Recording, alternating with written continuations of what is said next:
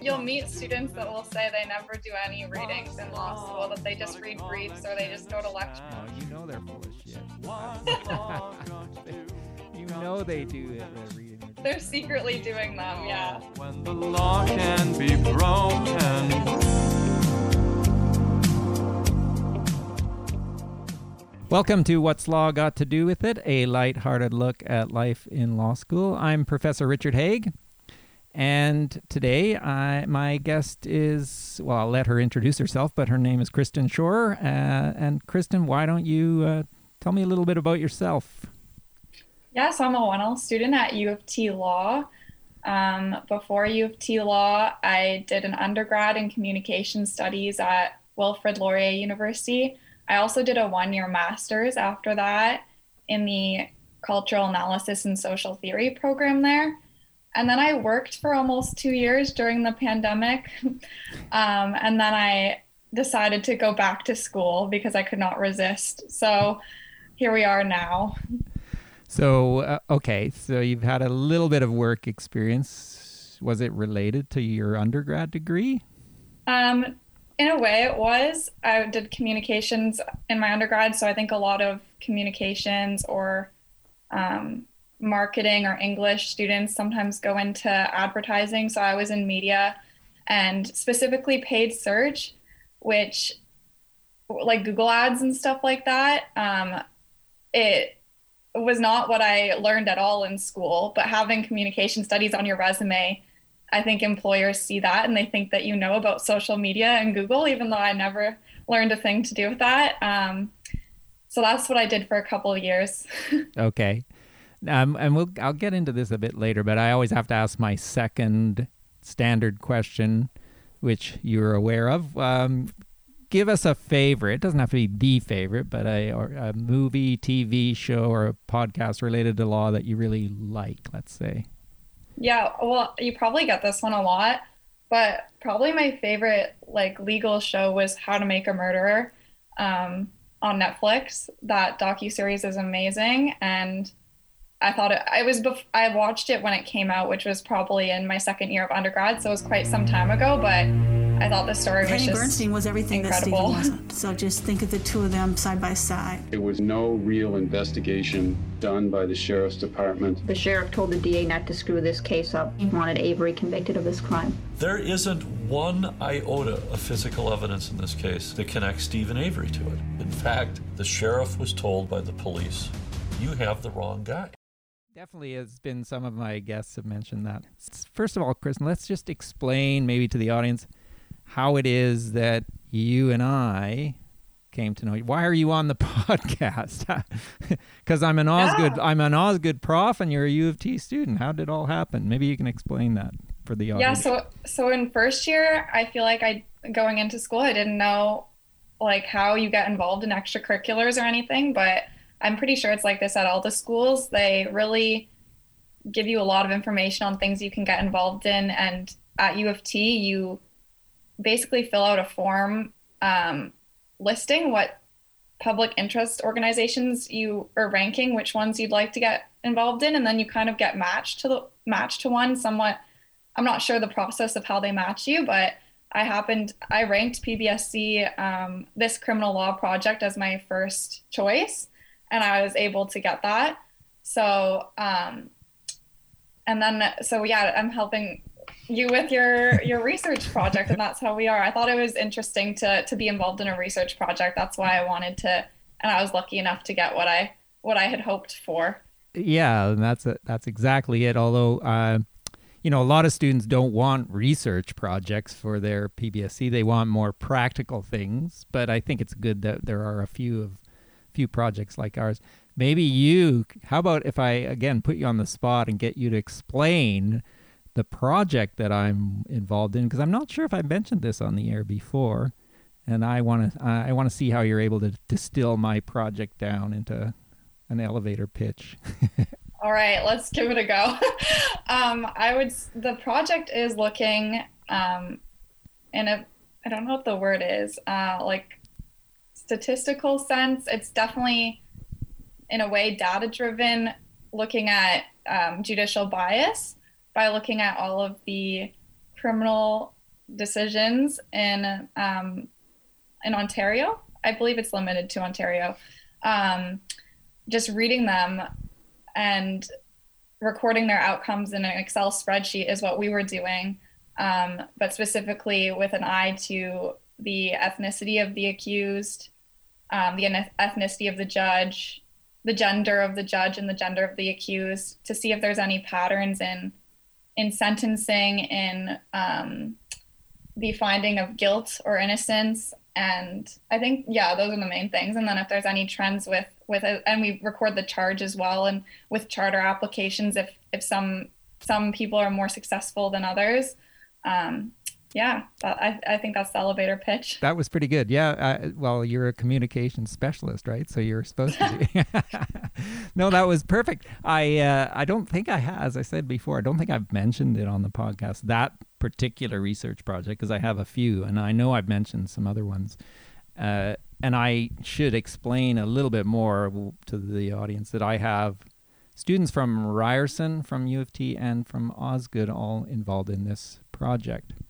But Kristen has a kind of special place because you, along with one other of the 6 or so students I had, figured out a system for my own data collection, a coding that was better than what I originally thought. So I've got you on the air, and I can thank you for that.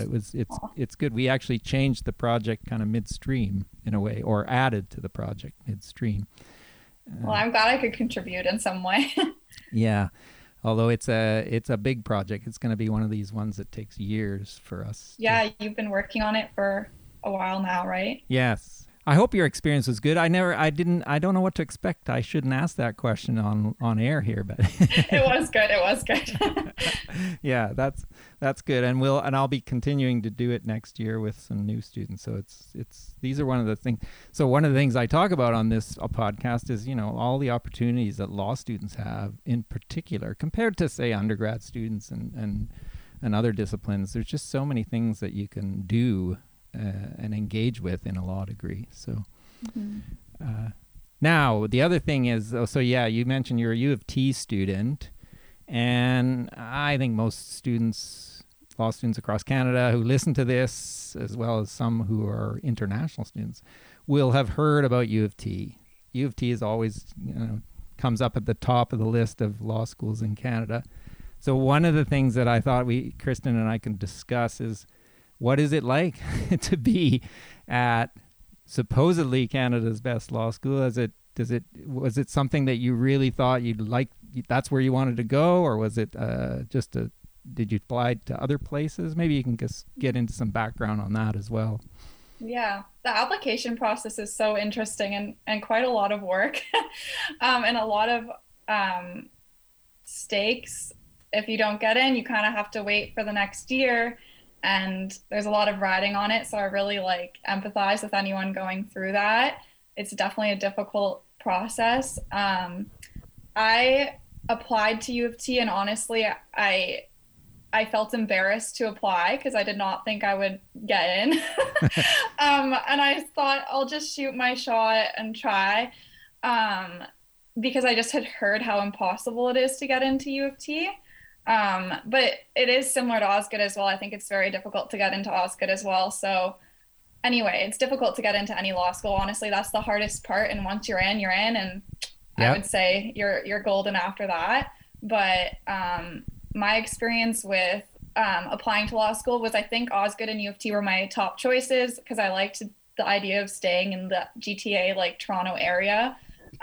Also like well-known, law schools. So that was definitely, they're both great law schools in my mind. But once I did get into U of T, I couldn't resist being in the downtown core, and also being in one of the more difficult to get into schools definitely appealed to me. I don't know, there's something about it, the exclusivity of it. And yeah, why wouldn't you say, who turns down U of T? It would be hard to imagine. Maybe some, but I was gonna say the reason I might have turned it down was Osgoode appealed to me with my background. I just felt like I would fit in there better. I thought like more social justice types would be there. And I was worried that U of T would be all Bay Street people. Ironically, I'm working on Bay Street this summer, so now I'm that person. but yeah. You didn't see yourself there before? No, like not at all. I really thought that I was gonna be interested in some public interest type jobs or criminal law or something or mag, but I ended up doing the 1L recruit and kind of getting swept away in that, and now I'm working in Bay Street, and you know, I'm kind of happy about it though, because I think it'll be a great experience, and I'll learn a lot, so yes, it all worked out. You definitely will. I always wondered if it's a bit of a myth that Osgoode is thought of as the social justice law school in Toronto, and U of T is thought of as the Bay Street law school. And yet I know lots of students at Osgoode that go to Bay Street, and I think there's more social justice at U of T than is commonly known. Am I right? I think it is a bit of a myth, I would say. And I think like any school you go to, if it's a school like Osgoode and U of T, like you'll have as much opportunity as you need, you know, you'll be able to find the things that I think you want to get interested. All of my friends actually are doing public interest jobs this summer. I'm like the only one that's not. Oh, so, so it's definitely like. And they've stuck with you as friends, eh? Even after that. Yeah, exactly. Yeah. No, and I think that's true about every law school in Canada. Basically, students, will go off in different directions. And I don't think there's any, of course there might be trends, or a school might be known for certain things, but it doesn't mean it's exclusively known for that. So, yeah.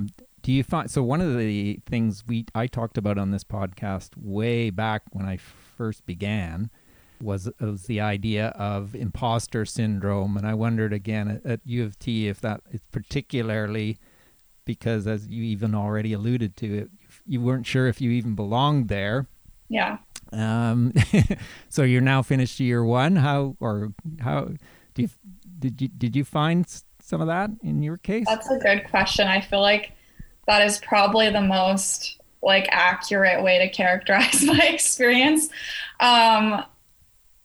Getting into a program that you think everyone is super smart and like got these crazy LSAT scores and crazy grades in undergrad and have amazing resumes. I definitely felt scared and like had that imposter syndrome, especially like, I don't know what it's like at Osgoode, but U of T really grades you on this curve situation that like pits everyone against each other. But so I definitely felt that. And I think in first semester coming up on exams, they're all 100% finals for me. So you really have no validation throughout the semester that you are doing well or you're doing the right things. And so it was definitely a very scary exam season for me. But once I got through that and like got my grades back and everything was okay, now I feel like that imposter syndrome, I feel like has kind of gone away a bit. Like, I feel like, okay, we're doing okay now. But yeah, I don't know if that's a good thing or not, because that does put a lot of pressure on your grades as well. Yeah. And I won't even, we've talked on this show again about grades and that, but it's, I think that for sure in the case of when you're, in your case and U of T's case in general, probably people think, oh, I'm not even sure I deserve to be here. And so it probably is heightened, I guess, the imposter syndrome at U of T, because you're at the top school, and unless you were did a perfect LSAT and had 4.0 average, you probably think, oh, I don't know why they picked me. But anyway, once I've maintained this position on this podcast quite a bit, is that you do deserve to be there, since you are there. You got in. Somebody made the choice to have you, and so I agree. It's okay to feel that way, but it's good that it kind of dissipates over time. Yeah, and the more you get to know people, the more you realize they're just like normal and flawed and like not perfect. So yes, yeah. That's the good thing about people. They all they're all flawed, and yet they're all, you know, again, at law school, they're all going to be pretty intelligent people. They know, and some people have certain expertise in certain areas that you don't have, but you have your own expertise in your area. And I think working for a couple of years gives you some perspective that a lot of students don't have as well, right? Yeah, I definitely had at the beginning of the semester more ability, I think, than some of my peers to like treat it like a 9-to-5 in a way. I was able to sit down and like really focus. I feel like that has left me though. As you get more into the student life, I feel like your schedule just gets more and more, it gets away from you more and more. But I definitely think that was definitely good for me, and I want to get back to that. Right. Well, yeah, I was going to say you've reverted to becoming a student again, even though you'd worked in the I think it does slowly. It's definitely, but still I do. I'm never one to stay up late. I will say you definitely don't need to stay up late in law school. I still don't. I still like relax and go to bed at a normal time every night, which I don't think many of my friends do. No, I think that does come from working for a few years. But how's the summer job going? Are you working harder at that than you? Well, yeah, like I haven't started. I won't start until May 9th. That's right. So I don't know, but I'm a bit concerned that it's going to be a lot of hours. And you're used to 9-to-5. I'm used to a 9-to-5 job. Like it was very much. I never stayed on for past 5 at my last job. We won't broadcast that here. Your employer won't want to hear that, but we don't need to say where you're going. No, I'm joking. That it's, I don't know. And first, when you're in your summer first year, I don't know how hard the firms work you. Maybe that's something you can come back on the show and talk about how that happened, how it worked out. So my other question about you then related to U of T, because it is the reason you're on the show, you're from U of T. Did it meet your expectations completely? That's a good question. I haven't really reflected a lot on that, but I will say I was a bit nervous about the people. Like, I don't know, because the U of T has a bad reputation in a sense that the people are all, I guess the word is like gunners. I don't know if you've heard that. I have not, but that's good to hear. Yeah. Gunners, just... Tryhards is another. I am a tryhard and a gunner, so is everyone in law school, but like to the extreme, and that like there's not much of a social aspect to this school and not a lot of camaraderie or community. And although it's definitely different from my undergrad experience at Laurier, I found lots of really awesome people, and especially during the pandemic, like it's been a social experience for me. So that kind of went against my expectations in a good way. Yeah.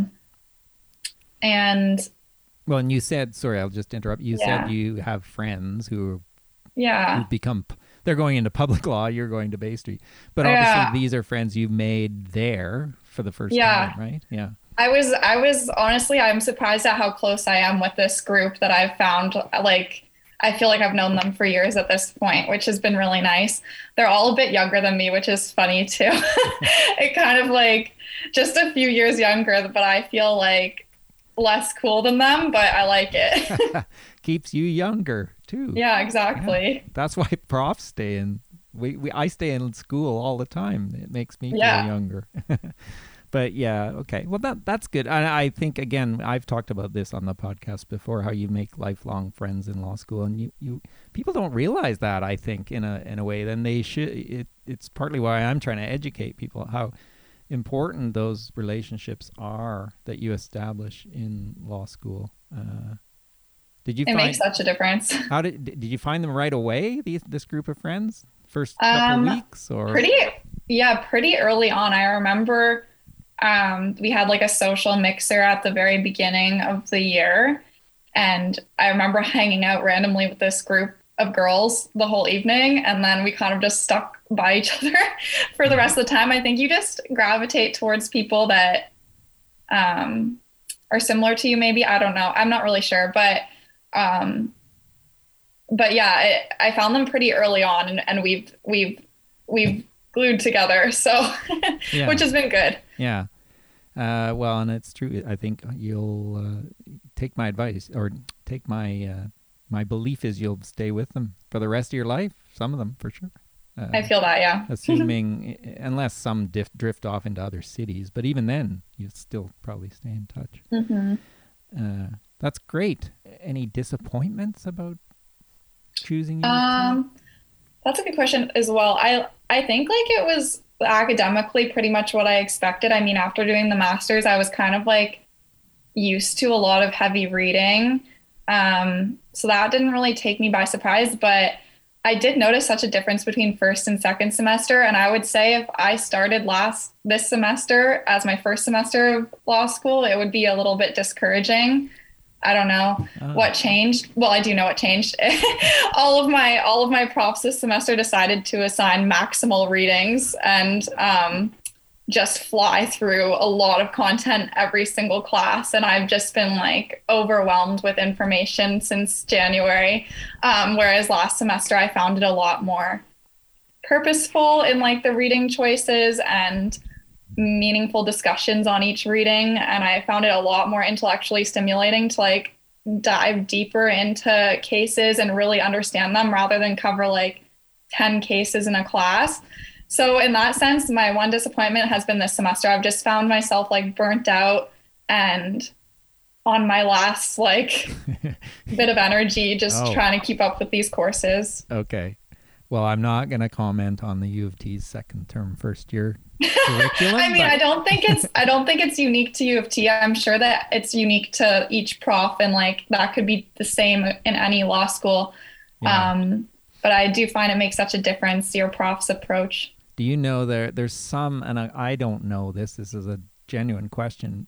I know that students give each year a certain, like they capture the year in a word or phrase about, you know, difficulty and all that. And I think I'm sure everybody thinks that second year is where it's really even worse. Is that your understanding, or do you have, is there... I was told, and this gave me hope, I told that all of law school is just 1L, and then once you're done 1L, 2L and 3L are pretty much a breeze, but I don't know. I don't know if that's true. So for me, it was something like, and again, I don't remember the buzzwords, but it's like first year you're learning stuff, and so it's all so new. Second year it's just a grind with a lot of reading, and third year you just coast because you don't really care anymore. but it sounds like U of T it just accelerates that, so that first term is what other people call first year all law school, and winter term is what second year is, and then you coast second and third year. I don't know. Yeah, I don't know if it was intentional. And since the profs know that you're in second semester, they go a bit harder on you, or if it was just the nature of the profs that I got this semester. Yeah. It's difficult to say. It might be a bit of both. And I do think that profs do think that after one term, you could kind of know the ropes and they can give you more. I know, because I do know that at Osgoode, the second term in first year is, there's certainly more readings. And okay, so that's, I wasn't sure if that was like a... There's more on the plate too, as well, because I think the idea is that you're supposed to be, you know, over that initial trepidation and real innocence, let's say, and so that you can handle more. But yeah, I would say, like, I don't know, I just as like a comment, I just think that personally, I thought that I learned more by doing less in a way last semester. Yeah, and felt mentally healthier than I do this semester. So I think that if there's any like student law society challenge to the reading amounts, I would be all about behind that, because I think there's something to be said. I felt like one of my most rewarding classes assigned the least amount of readings. Yeah. So torts last semester, 1L torts, I learned so much and it was so interesting, and we learned and we barely read. So that's very interesting. Well, and then, you know, again, I'm going to just say this without, and it almost requires a whole series of podcasts, but I think that the methodology of learning in law school is not very good in a lot of ways. And it carries right through into the profession, and that is the idea that, you know, lawyers often have to read so much stuff, and yet most of it, a lot of your time spent reading is actually spent skimming and making sure you're not, you're just skimming over the stuff that's irrelevant and trying to find out what is relevant in the reading. So in a way, we're teaching that skill early, but it's a bizarre way of learning. You're right. I don't think pedagogically, that's not the way people learn.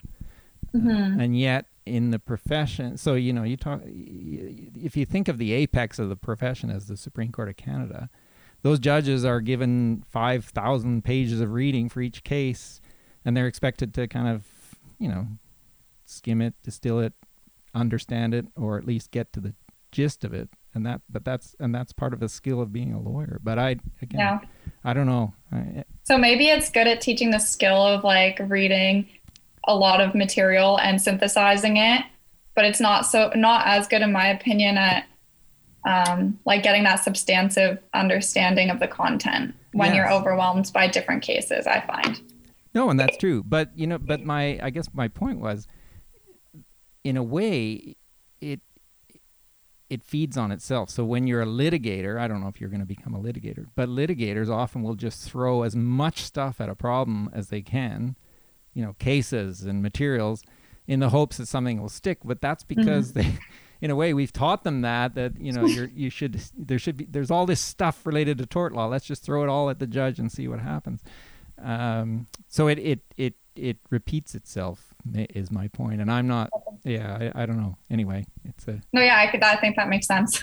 As I said, I could spend a number of podcasts trying to get through all of that. All right. Well, listen, I'm going to ask you the one final question, and then I think our time is up, which is.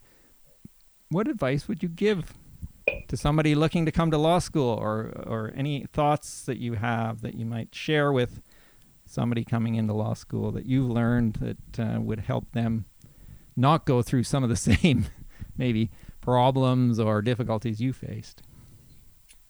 So a good question. I think if you're wondering about coming to law school, if you think you'll like it, I would say you probably will. I think it's amazing. If you enjoy school, I think you'll enjoy it. I think lots of opportunities can come from it too. So I don't think you can really go wrong. So I definitely think it's a good choice, and not to be too nervous about that, about not liking it, because that was something I was nervous about. And then the other thing I would say would be, do the readings. I think not falling behind in the readings is really helpful, and it makes the courses way more interesting if you know what the prof is talking about. That's very good advice that, of course, I approve of. You wouldn't know this, but in the very early podcast episodes, I had a co-host whose name was Adam. He was a student at Osgoode, and we had this running gag, which we deliberately did on the podcast, which is I would assign him readings for the podcast, and he never did them. And we joked about that each episode. I say, Adam, have you done your readings? No. You'll meet students that will say they never do any readings in law school, that they just read briefs or they just go to lecture, but I do not understand that. No, they're full of shit. That's not... they do reading. They're secretly doing them, Yes. All right. Well, thank you so much, Kristen, for joining me today. No problem. It's great.